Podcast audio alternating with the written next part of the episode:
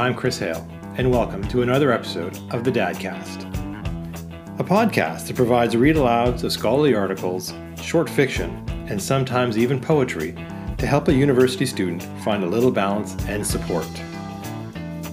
The coffee mug is filled, breakfast cake is served, and the dogs have been walked. Let's get ready for another episode of the Dadcast.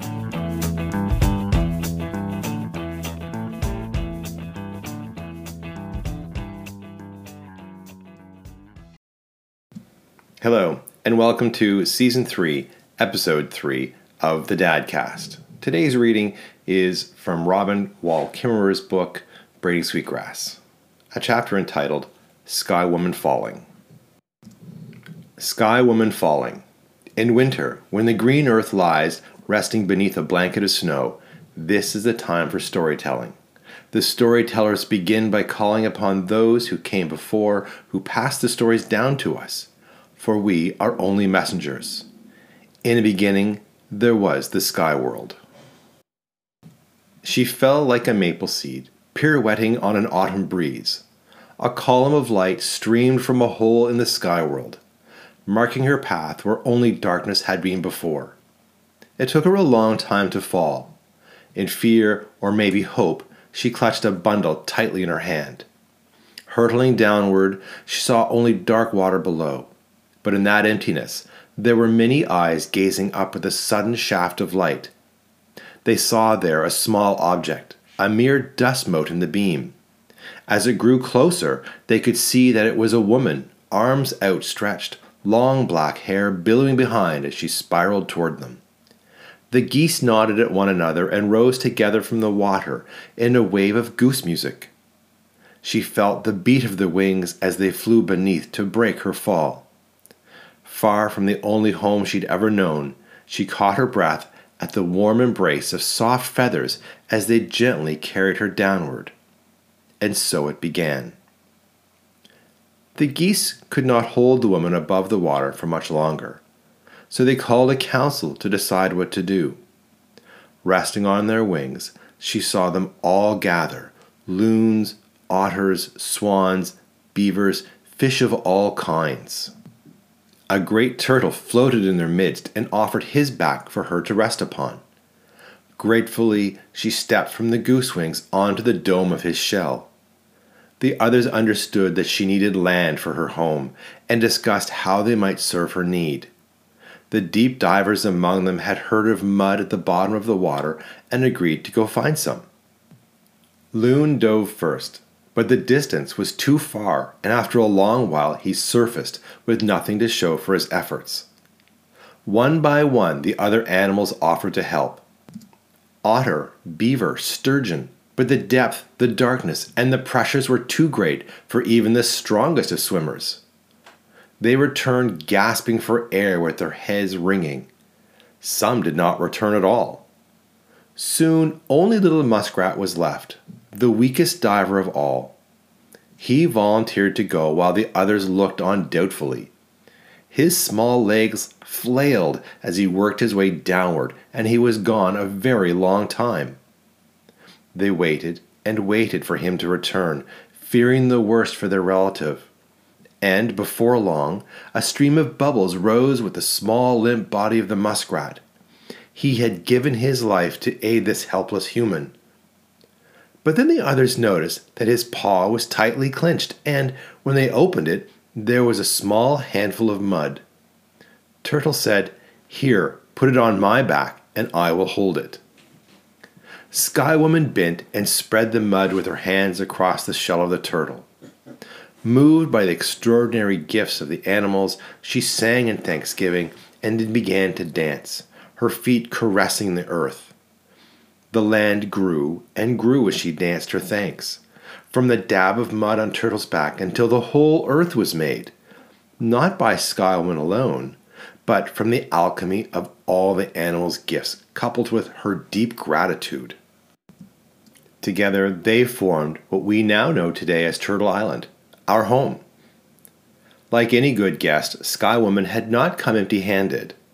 The bundle was still clutched in her hand When she toppled from the hole in the sky world, she had reached out to grab onto the tree of life that grew there. In her grasp were branches, fruits, and seeds of all kinds of plants. These she scattered onto the new ground and carefully tended each one until the world turned from brown to green. Sunlight streamed through the hole from the sky world, allowing the seeds to flourish. Wild grasses, flowers, trees, and medicine spread everywhere. And now that the animals too had plenty to eat, many came to live with her on Turtle Island. Our stories say that of all the plants, Wiingaashk, or sweetgrass, was the very first to grow on the earth, its fragrance a sweet memory of Sky Woman's hand. Accordingly, it is honored as one of the four sacred plants of my people. Breathe in its scent, and you start to remember things you didn't know you'd forgotten. Our elders say that ceremonies are the way we remember to remember, and so sweetgrass is a powerful ceremonial plant cherished by many indigenous nations. It is also used to make beautiful baskets. Both medicine and a relative, its value is both material and spiritual. There is such tenderness in braiding the hair of someone you love. Kindness and something more flow between the braider and the braided, the two connected by the cord of the plait. Wiingaashk waves and strands, long and shining like a woman's freshly washed hair and so we say it is the flowing hair of Mother Earth. When we braid sweet grasses, we are braiding the hair of Mother Earth, showing her our loving attention, our care for her beauty and well being, in gratitude for all she's given us. Children hearing the Sky Woman's story from birth know in their bones the responsibility that flows between humans and the earth. The story of Sky Woman's journey is so rich and glittering, it feels to me like a deep bowl of celestial blue from which I could drink again and again. It holds our beliefs, our history, our relationships. Looking into that starry bowl, I see images swirling so fluidly that the past and the present become as one. Images of Sky Woman speak not just of where we come from, but also of how we can go forward. I have Bruce King's Portrait of Sky Woman, Moment in Flight, hanging in my lab. Floating to Earth with her handful of seeds and flowers, she looks down on my microscopes and data loggers. It might seem an odd juxtaposition, but to me she belongs there. As a writer, a scientist, and a carrier of Sky Woman's story, I sit at the feet of my elder teachers, listening for their songs. On Mondays, Wednesdays, and Fridays at 9:35 a.m., I am usually in a lecture hall at the university, expounding about botany and ecology, trying, in short, to explain to my students how Sky Women's gardens, known by some as global ecosystems, function. One otherwise unremarkable morning, I gave the students in my general ecology class a survey. Among other things, they were asked to rate their understanding of the negative interactions between humans and the environment. Nearly every one of the 200 students said confidently that humans and nature are a bad mix. These were third year students who had selected a career in environmental protection, so the response was, in a way, not very surprising. They were well schooled in the mechanics of climate change, toxins in the land and water, and the crisis of habitat loss. Later in the survey, they were asked to rate their knowledge of positive interactions between people and the land. The median response was none. I was stunned. How is it possible that in 20 years of education they cannot think of any beneficial relationships between people and the environment?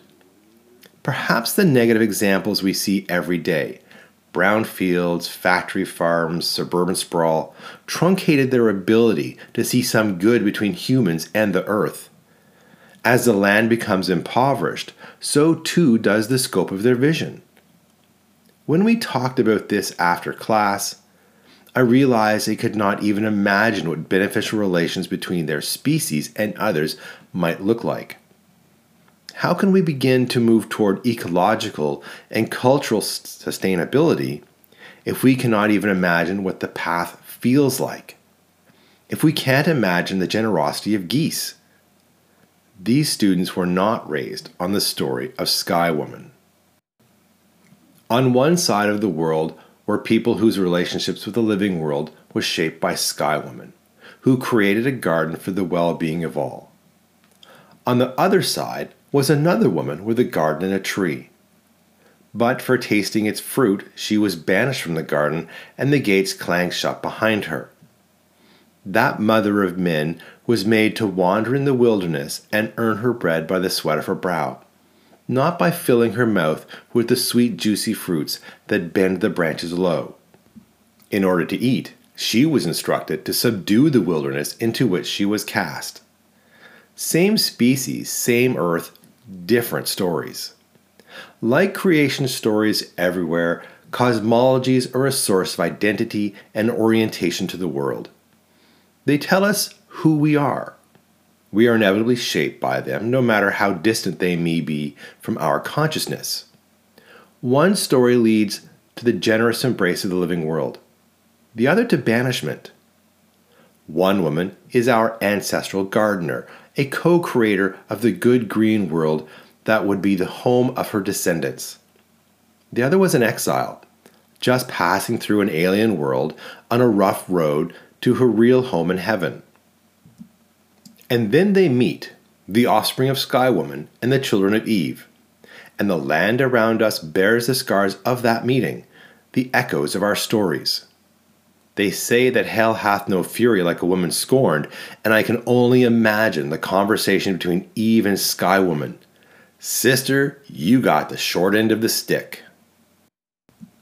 The Sky Woman story, shared by the original peoples throughout the Great Lakes, is a constant star in the constellation of teachings we call the original instructions. These are not instructions like commandments, though, or rules. Rather, they are like a compass. They provide an orientation, but not a map. The work of living is creating that map for yourself. How to follow the original instructions will be different for each of us and different for every era. In their time, Skywomen's first people lived by their understanding of the original instructions, with ethical prescriptions for respectful hunting, family life, ceremonies that made sense for their world. Those measures for caring might not seem to fit in today's urban world where green means an advertising slogan, not a meadow. The buffalo are gone, and the world has moved on. I can't return salmon to the river, and my neighbors would raise the alarm if I set fire to my yard to produce pasture for elk. The earth was new then, when it welcomed the first human. It's old now, and some suspect that we have worn out our welcome by casting the original instructions aside. From the very beginning of the world, the other species were a lifeboat for the people. Now we must be theirs. But the story that might guide us, if they are told at all, grow dim in the memory? What meaning would they have today? How can we translate from the stories at the world's beginning to this hour so much closer to its end? The landscape has changed, but the story remains. As I turn it over again and again, Sky Woman seems to look me in the eye and ask, in return for this gift of a world on Turtle's back, what will I give in return? It is good to remember that the original woman was herself an immigrant. She fell a long way from her home in the sky world, leaving behind all who knew her and who held her dear. She could never go back. Since 1492, most here are immigrants as well, perhaps arriving on Ellis Island without even knowing that Turtle Island rested beneath their feet. Some of my ancestors are Skywoman's people, and I belong to them. Some of my ancestors were the newer kind of immigrants, too a French fur trader, an Irish carpenter, a Welsh farmer. And here we all are, on Turtle Island, trying to make a home. Their stories of arrivals with empty pockets and nothing but hope resonate with Sky Woman's.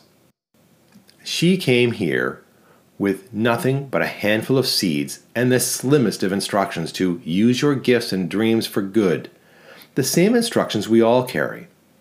She accepted the gifts from the other beings with open hands and used them honorably. She shared the gifts she brought from Skyworld as she set herself about the business of flourishing, of making a home. Perhaps the Sky Woman story endures because we too are always falling. Our lives, both personal and collective, share her trajectory. Whether we jump or are pushed, or the edge of the known world just crumbles at our feet, we fall, spinning into someplace new and unexpected. Despite our fears of falling, the gifts of the world stand by to catch us. As we consider these instructions, it is also good to recall that when Sky Woman arrived here, she did not come alone. She was pregnant. Knowing her grandchildren would inherit the world she left behind, she did not work for flourishing in her time only. It was through her actions of reciprocity, the give and take with the land, that the original immigrant became indigenous. For all of us, becoming indigenous to a place means living as if our children's future mattered, to take care of the land as if our lives, both material and spiritual, depended on it. In the public arena, I've heard the Sky Woman story told as a bauble of colorful folklore. But even when it's misunderstood, there is power in the telling. Most of my students have never heard the origin story of this land where they were born. But when I tell them, something begins to kindle behind their eyes. Can they, can we all understand the Sky Woman story not as an artifact from the past, but as instructions for the future? Can a nation of immigrants once again follow her example to become native, to make a home? Look at the legacy of poor Eve's exile from Eden. The land shows the bruises of an abusive relationship. It's not just land that is broken, but more importantly, our relationship to land. As Gary Nabhan has written, we can't meaningfully proceed with healing, with restoration, without re-story-ation. In other words, our relationship with land cannot heal until we hear its stories but who will tell them? In the Western tradition, there is a recognized hierarchy of beings, with, of course, the human being on top, the pinnacle of evolution, the darling of creation, and the plants at the bottom. But in native ways of knowing, human people are often referred to as the younger brothers of creation. We say that humans have the least experience with how to live, and thus the most to learn we must look to our teachers among the other species for guidance. Their wisdom is apparent in the way that they live. They teach us by example. They've been on the earth far longer than we have been and have had time to figure things out. They live both above and below ground, joining Skyworld. Thanks for listening to this episode of the Dadcast. Remember to go back and look at the actual text because there's often important images or graphs or charts that you need to look at to really understand the content of this reading. The Dadcast is a two dogs and a stick production. Don't forget, every day is a learning day.